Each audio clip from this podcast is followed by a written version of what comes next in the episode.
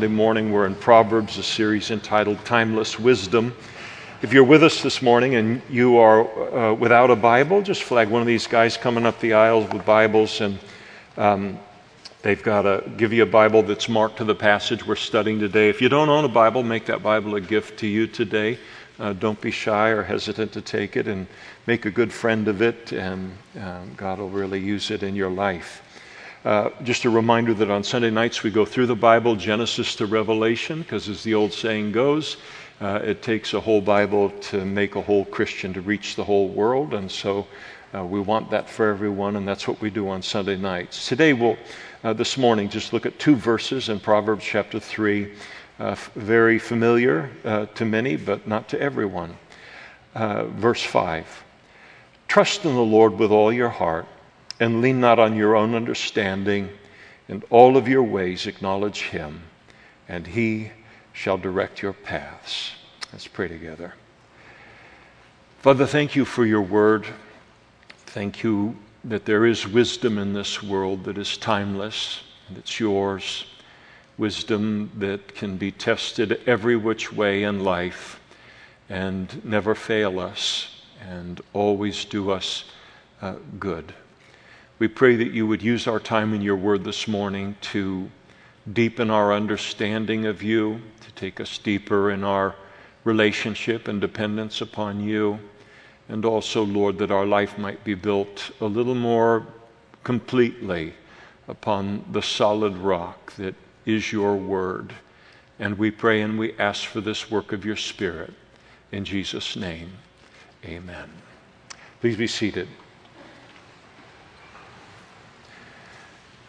King Solomon continues to instruct his sons concerning timeless wisdom for their own lives here in um, this chapter and really through most of the book of Proverbs. And I think it's a great way to look at the book of Proverbs is to see a father instructing his son or instructing his children in terms of the wisdom that they will need in order to be successful and even to be safe and the nitty gritty of the fallen world that we live in.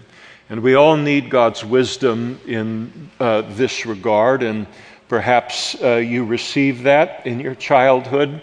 Uh, parents that were diligent to provide you with a, a biblical moral education that would serve you for the rest of your life, or perhaps you um, had parents that loved you and they were wonderful in many ways, but they didn't really speak into your life much in terms of uh, a, a, moral education and how to handle uh, anger, how important hard work is, and discipline, and all of the different things that we find in, in the broad array of things that are in the book of Proverbs. And here's a chance to come in through the book of Proverbs and kind of supplement that and to have uh, Solomon and really the Holy Spirit, because uh, uh, as Christians we are God's children, to have the Holy Spirit come and speak to us now. Uh, imparting wisdom into our life that maybe nobody else has done yet. And then, so often, so many of us, and I think this is increasing, certainly since when I was a young person and a child, so many people being delivered up into adult life without any moral education at all, or a very bad moral education, and left to go into adult life, learn everything the hard way, and that is a school of hard knocks out there. And, uh, and the wonderful thing about the book of Proverbs, and really the entire Bible, is that nobody needs to whether as a youth or a child or as an adult, whether we're 16 years old or we're 90 years old, because of these, this book in human history, none of us needs to live a life uh, independent of God's wisdom for how to live this. Uh, live this life and think about how wonderful uh, that is. And here Solomon imparts to his children and to us uh, the blessings of a God directed life. And he imparts to us uh, additionally three things that we can do that are uh, helpful uh, on our part in order to enjoy uh, that kind of a life, a God directed life. Often, when we're studying the Bible and there's a progression, a thought progression through the verses, and you really can't understand the conclusion uh, unless you work your way through the thought progression. Then there are other passages in the Bible that you can read through the pro- thought progression and uh, not, uh, not really understand it uh, until you get to that conclusion. And so, you, with those passages, this is one of those passages where it's good to look at the conclusion of what Solomon is saying here and then to make sense of what he says previous to that. And that's where we'll begin here today at the end of verse 6, where Solomon makes the promise of a God directed life, and he shall direct your paths. The he refers to God and even more specifically to uh, how he is referred to in verse 5, and that is as Lord. And you notice the word Lord there in verse 5 is in all capital letters capital L, capital O, capital R, capital uh, D. And when you see the word Lord in all caps in the Bible, it is the uh, translation of the uh, Hebrew name for God of Yahweh. And then we take and, and have adapted it to English with the word uh, Jehovah. God revealed himself as Yahweh to the children of Israel at the time that he met with Moses at the burning bush when he called upon Moses to be his human instrument for the delivering of the children of Israel from their physical bondage in uh, Egypt. And uh, all of that is that encounter between Moses and God is found in Exodus chapter 3. And when God called on Moses to be the human instrument of his deliverance uh, of the children of Israel from uh, Egypt, Moses, you might remember, met that call with all kinds of objections. He tried to talk God out of having him do that every which way and brought up every inadequacy in his life and every reason he couldn't uh, do that and why God had chosen the wrong person. And of course, if you've ever tried to do that with God, uh, if you've ever won an argument with God, let me know about that. I don't think anybody ever does, and that's for our best. So God bats away all of Moses' excuses. He doesn't budge at all. He lets Moses know, no, you are exactly uh, the instrument I'm needing to deliver them out. It's not about your perfection or your strengths or uh, your anything. I need an instrument that when I deliver the children of Israel out of this bondage, no one will give you the glory, but they will give all of the glory to me, the one who has actually accomplished it. And God still makes his choices today in terms of our lives and what he calls us to do in the same way that when He uses us, it is so astonishing that anything good has come from our life uh, that people look and they go, it must be the Lord. And that's why we will always feel like we're a little bit out of our depth, at least, or a little bit uh, uh underwater in terms of our Christian service, because apart from the Lord, uh, uh, we are. And so uh, uh, God chose Moses to do this. And then finally, Moses, realizing that this argument with God was futile in terms of winning the argument, that's a New Testament truth as well. He conceded to speak, go to, to Egypt to speak for God there, but he said, Listen, they're going to ask me what your name is. And, uh, and I ought to know what your name is to tell them uh, who you are. And what am I to say? And then God declared in Exodus chapter 3, verse 14, one of the great verses of revelation concerning God and all of the Bible. And God said to Moses, I am who I am. And he said, Thus you shall say to the children of Israel, I am has sent you. And here God revealed himself as I am. He declared here that he is uh, self existent. He is uncreated. He is changeless. He is eternal. He has no beginning and no end. He inhabits the past, the present, and the future all at the same time. He dwells in the realm of, of the uh, eternal uh, and eternal present tense. And you get, just get goosebumps thinking about it, at least I do. In other words, when God told Moses, I will be with you in that same chapter, he was saying, Moses, because this is what I bring to your life because I am that I am has called you to do what it is that you are being called to do. It doesn't matter what you are or what you aren't, you're going to be successful.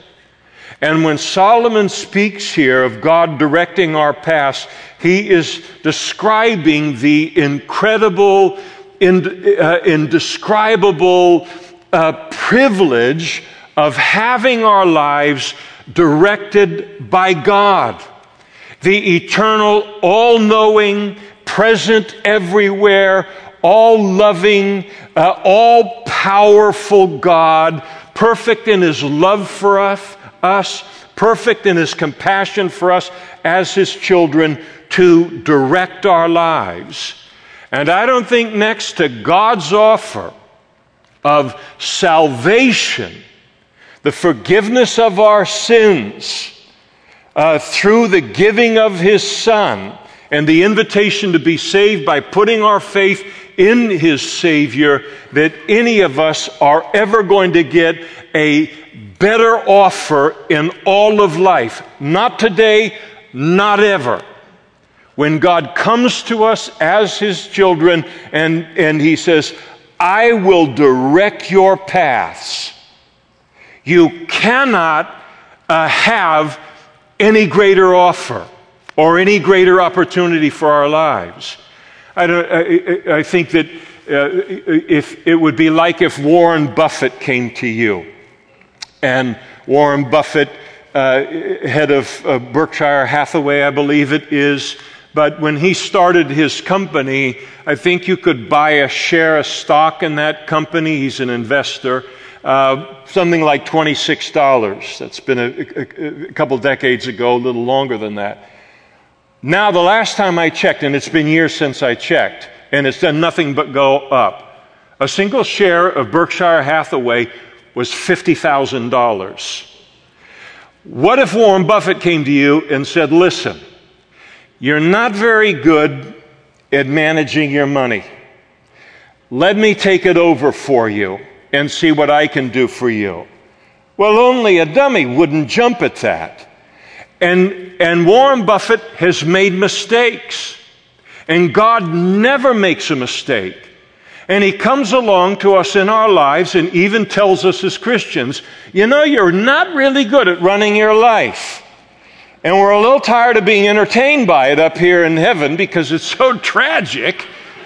And why don't you hand that over to me and I will direct your paths. I will lead you uh, in life. And as we used to say, in terms of an offer like that from God to personally and individually direct our lives, uh, we used to say unreal. And, uh, and it is. In similar terms, in the New Testament, the Apostle Paul uh, d- described the, the will of God uh, as being good and acceptable and perfect. It is good, that is, it's good for us. It is acceptable, that is, it's acceptable to God. And it is perfect. It cannot be improved upon in any way. Paul, when he writes to the church at Rome in chapter 12, verse 2, and he speaks of this will of God as being good and acceptable and perfect, he doesn't declare uh, that uh, concerning that, he doesn't merely uh, declare that it is that. He declares that if we will allow God to lead us in that, that will of His that is good and acceptable and perfect, our lives will prove it to be good and acceptable and perfect. To prove it to ourselves to prove it to anybody that is watching our lives by the superiority of the life that, that His wisdom and His direction uh, produces.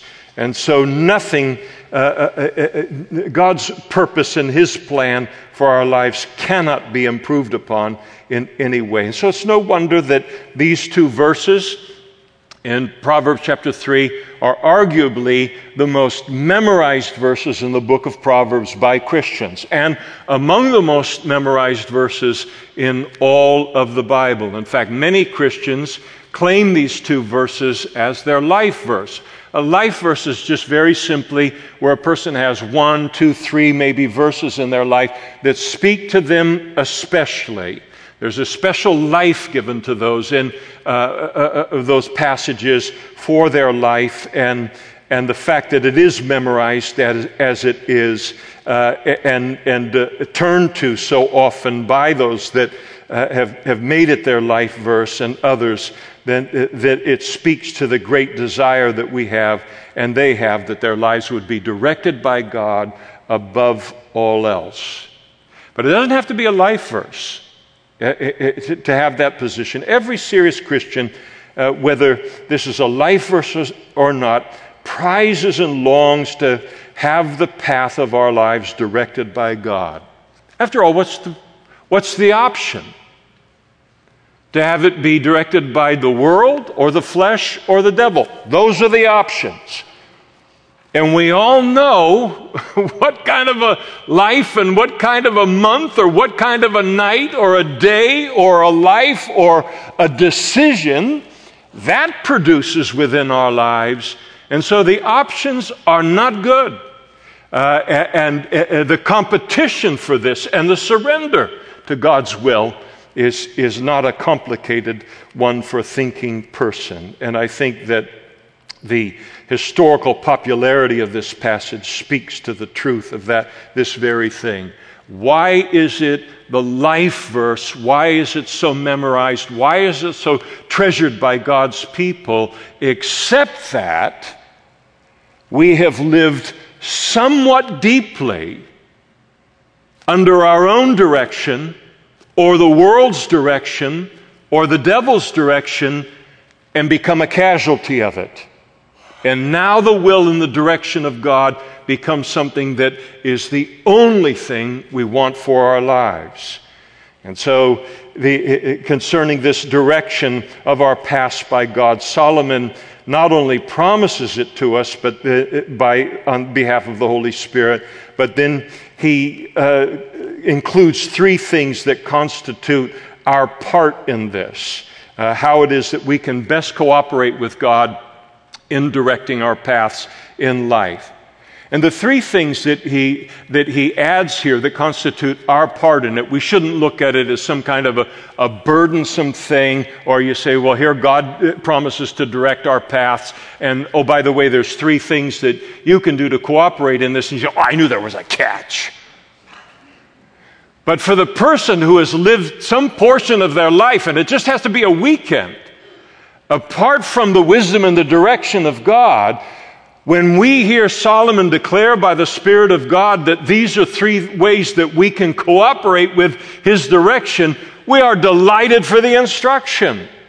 We're delighted for the, the, uh, the revelation. And so Solomon speaks of it uh, in that way. First, he tells us in verse 5 that we're to trust in the Lord with all your heart. Trust in the Lord. That is, to trust in the fact that this self existent, eternal, changeless, existing outside of time, uh, indwelling past, present, and future, all at once, existing in the eternal present tense, and, and who loves us like nobody else loves us, loves us more than our mommies love us, or our moms and parents, He's, and, and is 100% for us, whose wisdom for our lives is perfect.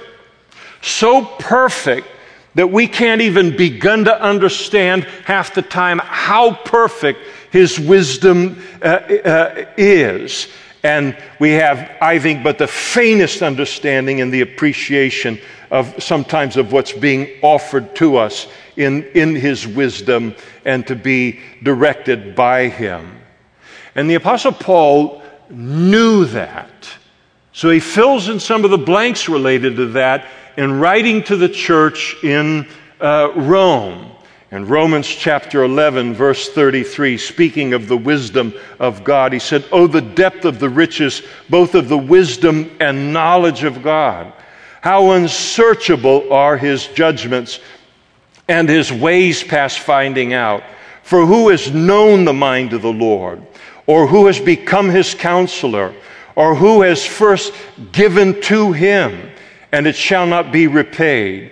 For of him and through him and to him are all things, to whom be glory forever. Amen.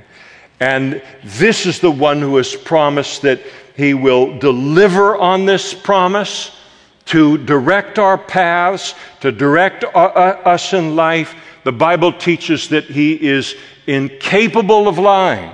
Not only does God not lie, but the Bible teaches He cannot lie. Not only, God not only does He make promises, but He is incapable of having made the promise of ever breaking that promise in our lives. And Titus chapter 1, verse 2, Paul brings that forward. And it's just to trust in Him and cooperating in all of this. Trust in the Lord with all of your heart. It's to trust uh, that, as the old pilgrim put it centuries ago, God nothing does nor suffers to be done. But what thou wouldest thyself do, couldst thou see the end of all he does as well as he. There'll be a test on that at the end of the sermon here.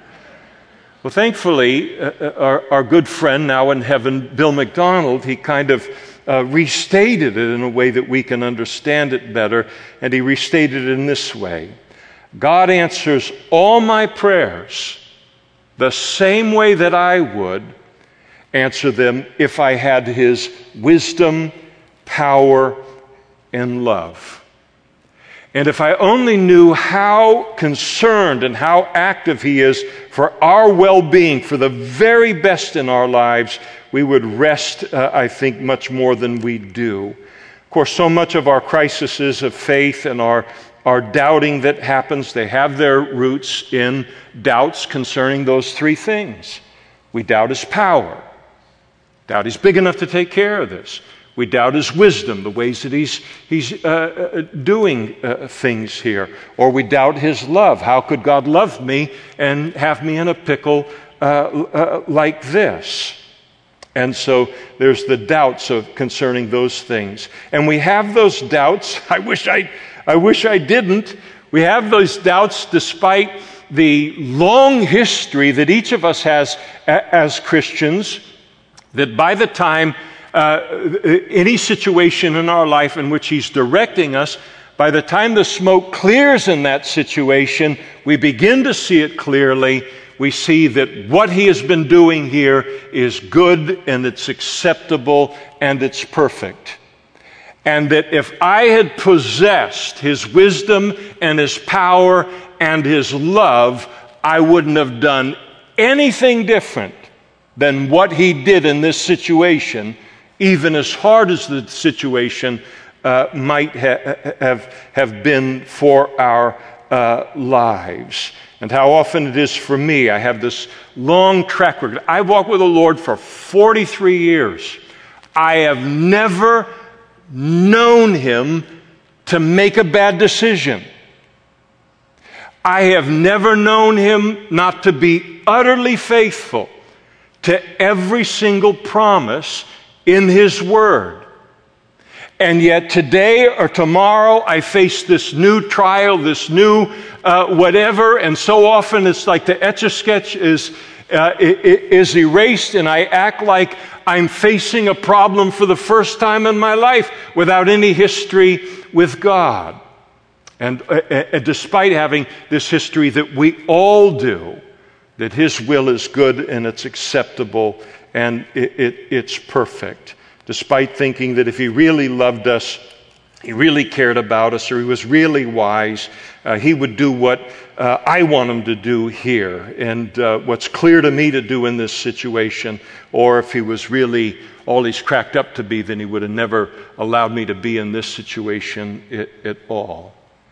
And again, so often, and sometimes it takes uh, hours, sometimes it takes days, sometimes it takes weeks, sometimes we don't like to hear it, but it takes years. But sooner or later, the dust of the confusion of the whole situation clears, and then we see it. And we thank Him for disregarding half of our prayers to Him, begging Him to do something different than what He had in mind. And then we look at it, and it's so good, and it's so acceptable, and it's so perfect that we can honestly say to Him that I would go through that again if this is the result, um, if this is what is, was required for this result to occur in my life. Now, why does a, a life of God directing our paths require faith on our part? Because at the moment, so often in our lives, the path can look anything but wise. Because if you're anything like me, you equate God's will or the best path for my life in terms of comfort, in terms of ease, in terms of uh, avoidance of pain, uh, avoidance of hardship and difficulty. But that's not God's highest priority for our lives because that is not where the richest and the fullest life is found in life. The richest and the fullest life a person can live is a life that is being progressively conformed into the image of Christ, the image of Jesus. And thus allowing us to engage life, to engage the situations in life, and process them in the same way that he did. Romans 8:28 is a very very famous verse in the Bible. I'm going to read it to you in just one second here. Uh, it has a Siamese twin attached to it, verse 29, um, much less known, but constitutes the context for verse 28. And we know that all things work together for good to those who love God. Notice it does not say everything, God does not promise that everything in life is going to be good. I mean, if we know that's not true, He knows it's not true. The promise is not to spare us that. The promise is that He will take all things in our lives and He will work them together for good to those who are the called according, who love God and are the called according to his purpose. And then his definition of good is found in the next verse for whom, that is us, he, that is God, foreknew, he also predestined to be conformed into the image of his Son. That is what he's working on in our lives. Is he works it together for good to conform us into the nature and the character uh, of Jesus. Again, the trust that we are being uh, that uh, we are being called here uh, to is the confidence that somehow God is working together for our good and conforming us into the image of Christ. That somehow what He is doing here is He is preparing my character not just for today, Say, Lord, I don't, I don't need to learn this. I'm doing fine. But He knows what's coming next month and next year and 10 years from now, and He knows the godly character that we'll need at that time to survive and to prosper. So He develops it in us now.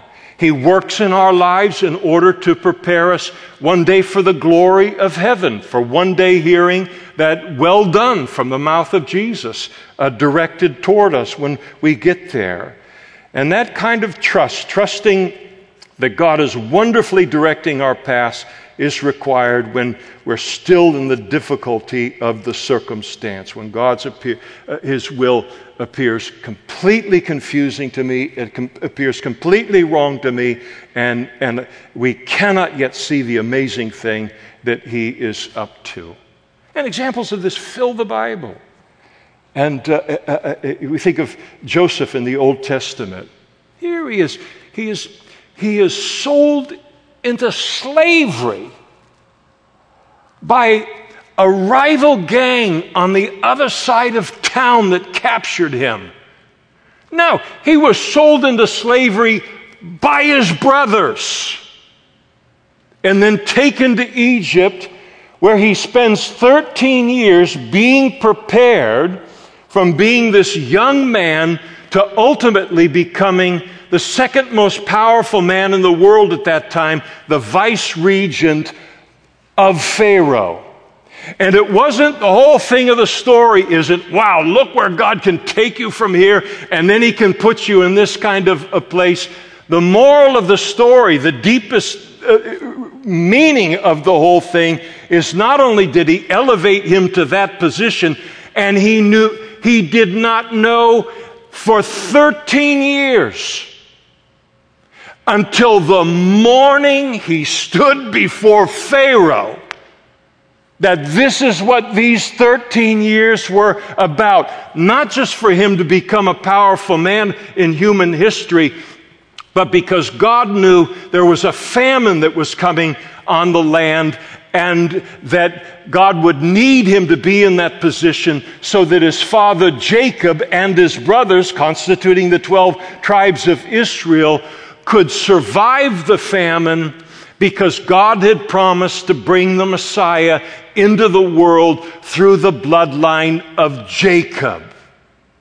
What God was up to was beyond anything he could have ever thought of. We think about David in the same way. Samuel pours the oil over his head as he's the overlooked uh, one of uh, many sons, and uh, he's a young boy or, uh, in his teens, and he's anointed as the next king of Israel. It'd be 10 years before he becomes king of Israel, before that crown is ever put on his head. And there's this 10 years of preparation 10 years of the smoke not lifting, 10 years of confusion over why in the world is God doing this to me? And he writes about his frustrations and his confusion. He's not perfect. In the book of Psalms, he questions God. Why is this happening? And he's processing with God in, in those Psalms, his confusion over the circumstances. But he became the second king of Israel and the greatest king next to Jesus Israel ever knew. And you can go on and talk about Moses and Paul and Peter and all of them. And it takes faith in God's wisdom and his power and his love when we are in these seasons in our lives not to jump ship and to take our life back under our own control and away from the control uh, of God and to begin now to direct my own life. And it takes that faith in His wisdom, His power, and His love to stay in that place. And so, because God's ways can be so much higher than our own in the circumstance, and because His ways are often very confusing for a time, it requires that we trust Him wholeheartedly with all of our hearts, as He says here, and, and, and the perfection of His plan for our lives. And so, with a slight kind of adaptation to Bill McDonald's translation, so to speak, of the Pilgrim's uh, Declaration, God directs our paths. Think about it. God directs our paths the same way I would if I had His wisdom and His power and His love. And time will always prove that to be true. Now, second in verse 5, uh, we are instructed lean not on your own understanding. So clearly, our own understanding represents an extraordinary threat to God directing our paths in our own lives. That great tendency to direct our own paths in life based upon our own understanding of things, based upon our own wisdom, based upon our own knowledge. The key here, when he talks about lean not on your own understanding, the key word is lean. carries the idea of trusting in or depending upon. He's not saying that we stop thinking because we're uh, Christians. That, we're, that we are never to try and figure out or understand the circumstances of our life and what might be the best path forward related to our life and giving consideration to all of that. It means that we're not to depend solely or supremely upon our own understanding and upon our own uh, thinking. It speaks of failing to take God into our thinking and into our decision making. And so uh, here Solomon tells us that we're supposed to uh, possess an intellectual humility in life, a very healthy distrust of our ability to see anything in life clearly, and then to be able to make a clear and wise decision in that situation. And, and here we're to avoid the idea that we can make, uh, uh, make prayerless decisions in life based upon our own understanding, or worse yet, based upon our mo- emotions, and still have God direct our paths. Once we come under our own understanding of things, and that now begins to direct our path, God is no longer directing our path. And so the strength of the warning here in our lives, this tendency to lean on our own understanding. And this is a very widespread uh, temptation to us is God's people. I think God's giving me a few names here. Um, those. All the way through the Bible, we see this uh, uh, going on, and how readily the most spiritual uh, uh, of, of God's people, we have a tendency to fall for it. And this, it, it fairly fills the scriptures. And it's as old as Adam and Eve. You might remember their fall in Genesis chapter 3, verse 6, leaning on their own understanding. And so when the woman saw that the tree was good for food, that it was pleasant to the eyes, and the, and the tree desirable to make one wise, she took it to prayer and then thought, is this something God has told me to do? No, there, would, there wouldn't be another verse. Uh, there wouldn't be a Genesis 3 7 and no rest of the Bible if she had done that. No, it tells us that it was a tree desirable to make one wise. She took of its fruit on the basis of, of her own uh, understanding and ate, and she also gave to her husband with her, and he ate. A absolutely catastrophic decision based upon her own understanding and ignoring God's commandments, His word, and, and done without prayer. You might rem- remember Joshua when he and the children of Israel had been called by God to enter into the promised land, to take possession of that promised land, and uh, they were some distance in, in, uh, in, inland in terms of accomplishing that and some of the other nations or tribes that were in, in the land uh, realized that um, sooner or later we're going to be on the menu. And the Gibeonites were one of those people.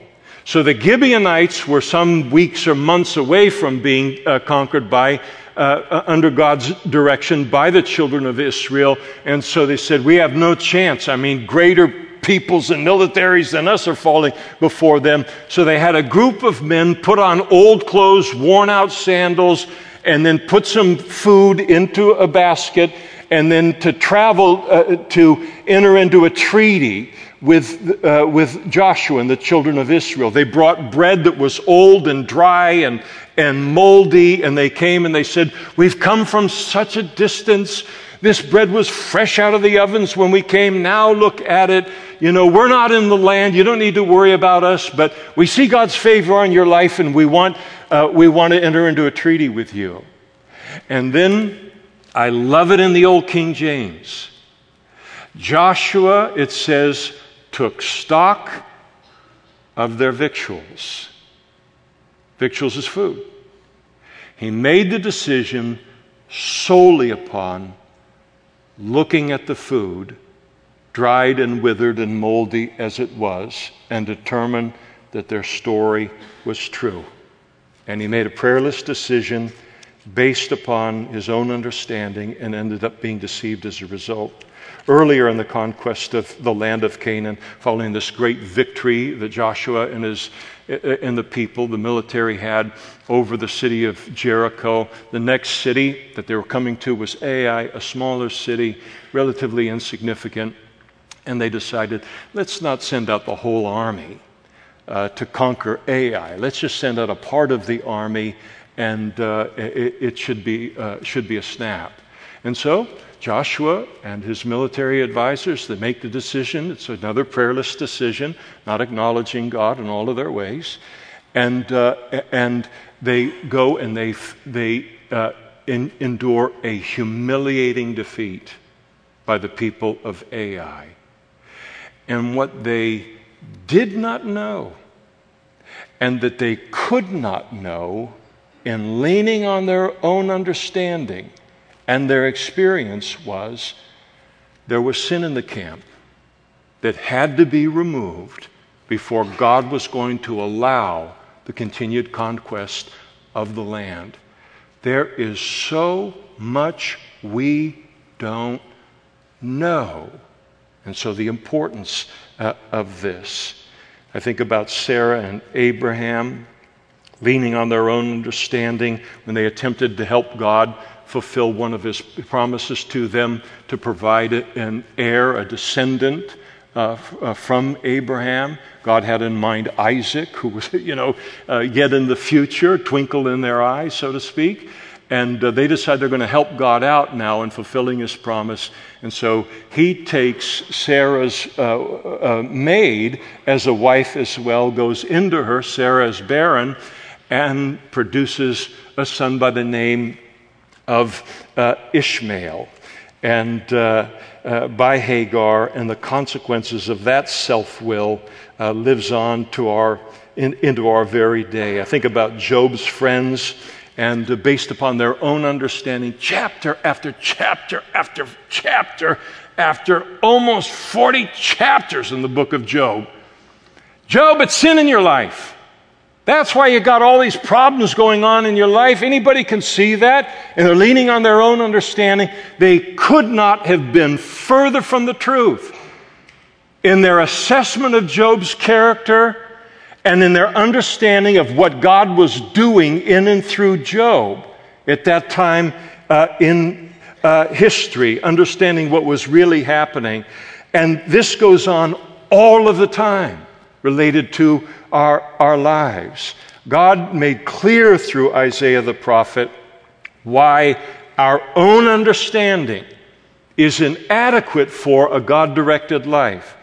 Famously, God spoke through Isaiah, Isaiah chapter 55, verse 8 For my thoughts are not your thoughts. How many of us have learned that? my thoughts are not your thoughts, nor are your ways my ways, says the Lord. And He doesn't just leave us there, but He moves to a positive on it. For as the heavens are higher than the earth, so are my ways higher than your ways, the best you can think of, and my thoughts than your thoughts. And then, third, we're instructed in verse 6 and all your ways acknowledge him.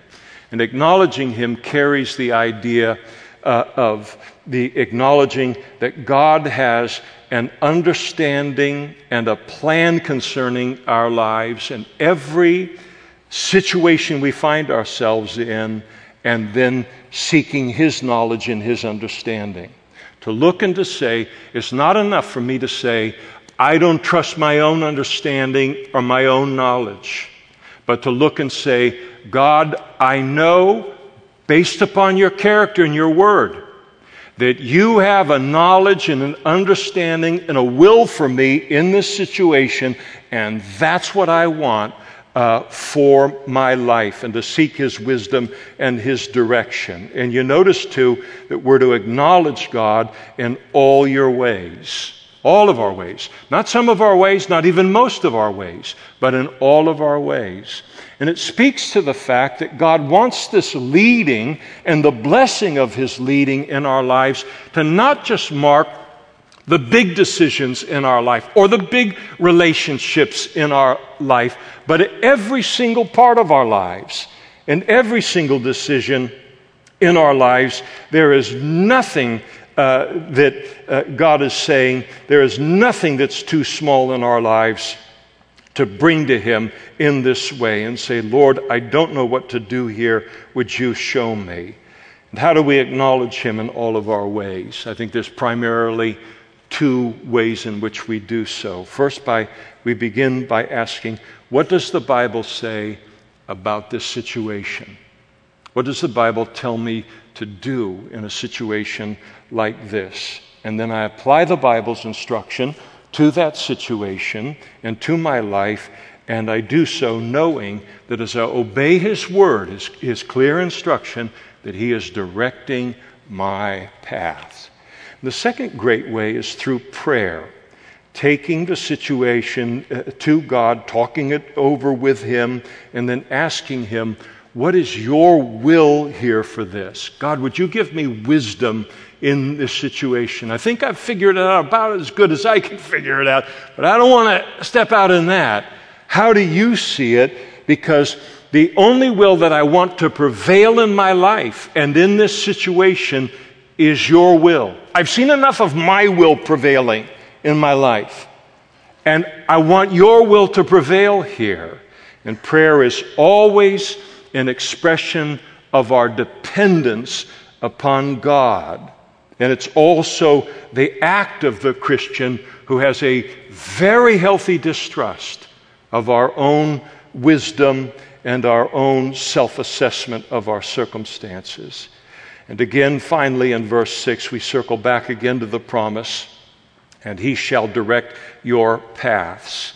And, to, and here to consider how is it, are some of the ways that he does direct our paths. As we've seen, he directs our paths through his word. He directs our paths by virtue of, of prayer and revealing his will to us um, in prayer, and answer uh, to prayer. James chapter 1 verse 5 if, if any of you lacks wisdom let him ask about God who gives to all liberally and without reproach and it will be given to him. But let him ask in faith with no doubting for he who doubts is like a wave of the sea driven and tossed by the wind. So we ask him for his wisdom in prayer and then we wait. He promises wisdom. The one thing he doesn't promise is the timing of it and I think one of the reasons he doesn't do that is because with a guy like me, who's like a type A, if he tells me his will, I assume the timing is right now. So I'll ne- I will almost never wait for the right timing. He's shown me what he wants to do. I'm going to go do it right now. So, with guys like me, and maybe some of you are like that, oftentimes he'll wait until the timing is perfect to reveal that, uh, knowing that we're going to move on it. But the fact that he's going to provide us with wisdom, he promises that he will uh, do that. Sometimes he'll use a marvelous converging of circumstances to direct us where we look at this coming together, this thing coming together, and it comes together in such a way that only God could do that. And the Holy Spirit bears witness in our heart it is the Lord. You remember when the Apostle Peter, along with the other disciples, they went back to fishing after Jesus' resurrection up in the Galilee, and they fished all night. They're fishermen, they caught nothing. Jesus is on the shore, they don't know who he is and he calls out, Did you catch any fish? No, we haven't caught any fish. Well, throw the net on the other side. Worst fishing advice in the history of fishing. What difference would that make? They throw the net over and they've got so many fish they can sink the boat. And Peter, immediately seeing this con- converging of circumstances, he said, It's the Lord. And the Holy Spirit will bear witness to us sometimes in that, in that same way. Sometimes he'll use the counsel of a godly Christian, and uh, we'll, be, we'll have looked at things, we've prayed, we've assessed, we think the Lord wants to do this, and then somebody will help us to see it in a, a certain way, and immediately we say, That's it right there. It's the Holy Spirit bearing witness to, uh, to uh, that uh, that direction and that counsel. Sometimes he directs us by his supernatural peace. Colossians 3:15, let the peace of God rule in your heart or umpire in your heart. So you got this fork in the road over here, you got this fork in the road over here. Everything tells you in, naturally to go down this fork. Oh, it looks like easy and it looks like it's going to be painless and all of that. And, but you have no peace to go in that direction from the Holy Spirit. He won't let you st- all stirred up. He won't let you have a peace about it. Over here, that would be my second choice. But I have a peace from the Holy Spirit to do it. And it's one of the ways that He speaks to us and directs us. I think also by, in terms of experiencing God's direction, by running my circumstance through and, and my motives through what I call the wisdom sifter. And the wisdom sifter is found in James chapter 3, verse 14. But if you have bitter envy and self seeking in your hearts, do not boast and lie against the truth. This wisdom does not descend from above, but is earthly, sensual, demonic. For where envy and self seeking exist, confusion and every evil thing are there. But the wisdom that's from above is first pure, then peaceable, gentle, willing to yield, full of mercy and good fruits without partiality and without hypocrisy. So I can take this situation before the Lord, and in my heart, I think I'm supposed to go in a particular uh, direction. And that wisdom sifter stops us and asks us, Is this decision being driven in any way by bitterness, by envy, by selfishness?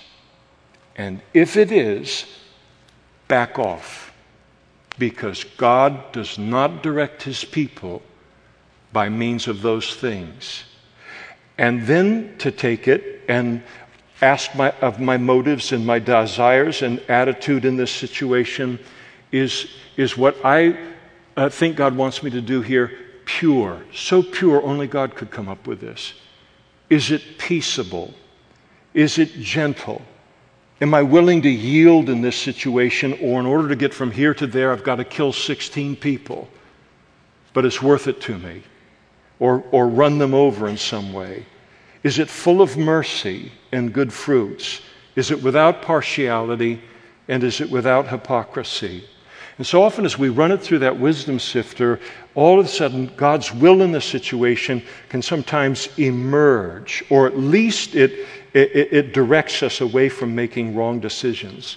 And so, God can use these combinations of these things, lots of other things, to uh, lead us in and direct our paths. But His promise is that whatever is required, that as we just cooperate with Him in these three ways, He will direct our paths. And so we have Solomon's wisdom here, God's wisdom about how to enjoy the greatest life a person can ever live. And that is a life that is directed by God.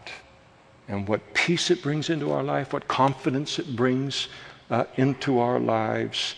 What a blessing. And it's more than just verses in the Bible, it's the truth of what God longs to do in each one of our lives. If you're a Christian here today and you're in the middle of a great trial and um, the smoke hasn't begun to lift in your circumstance, for you to see clearly what it is that God is doing, and you would just like somebody to pray with you and for you today. There'll be other there'll be pastors and other men and women up in front immediately after the service, and they'd love to pray with you today. If you're not a Christian here today, and um, this whole life of, of being directed by God and the perfection of it, it is all available to you. Uh, but what it requires is a relationship with God. And what a relationship with God requires is the forgiveness of your sins by putting your trust in Jesus Christ for the forgiveness of those sins and then entering into this relationship with God that includes you no longer being your own experiment or the experiment of the culture, and boy, is the culture experimenting in terms of their own wisdom.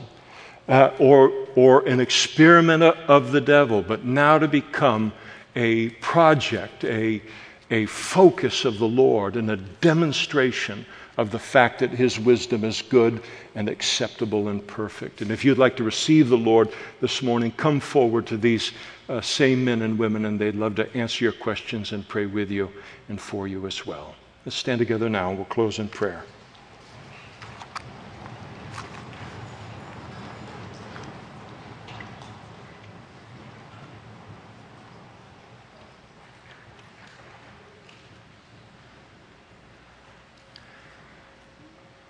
Father, we stand in awe of you and the greatness of your love, the greatness of your compassion for us, that you would be interested enough and loving enough to direct our paths, that that is even an option for any of us in life. Thank you for seeing and understanding what life is in the nitty gritty of life here and the fallenness of this place, and how desperately we need not only to be saved by you, but to be led by you. And thank you that you do that, Lord. As we look back upon our lives, we see over and over and over again the confusion in a circumstance and, and looking like um, this is not going to turn out well at all. And yet, when the smoke cleared, you did something that was beyond what we could have ever asked or ever thought.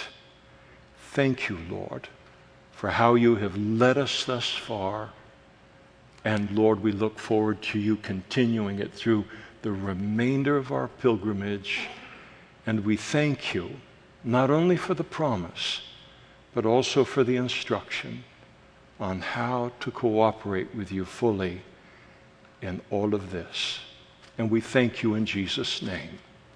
Amen.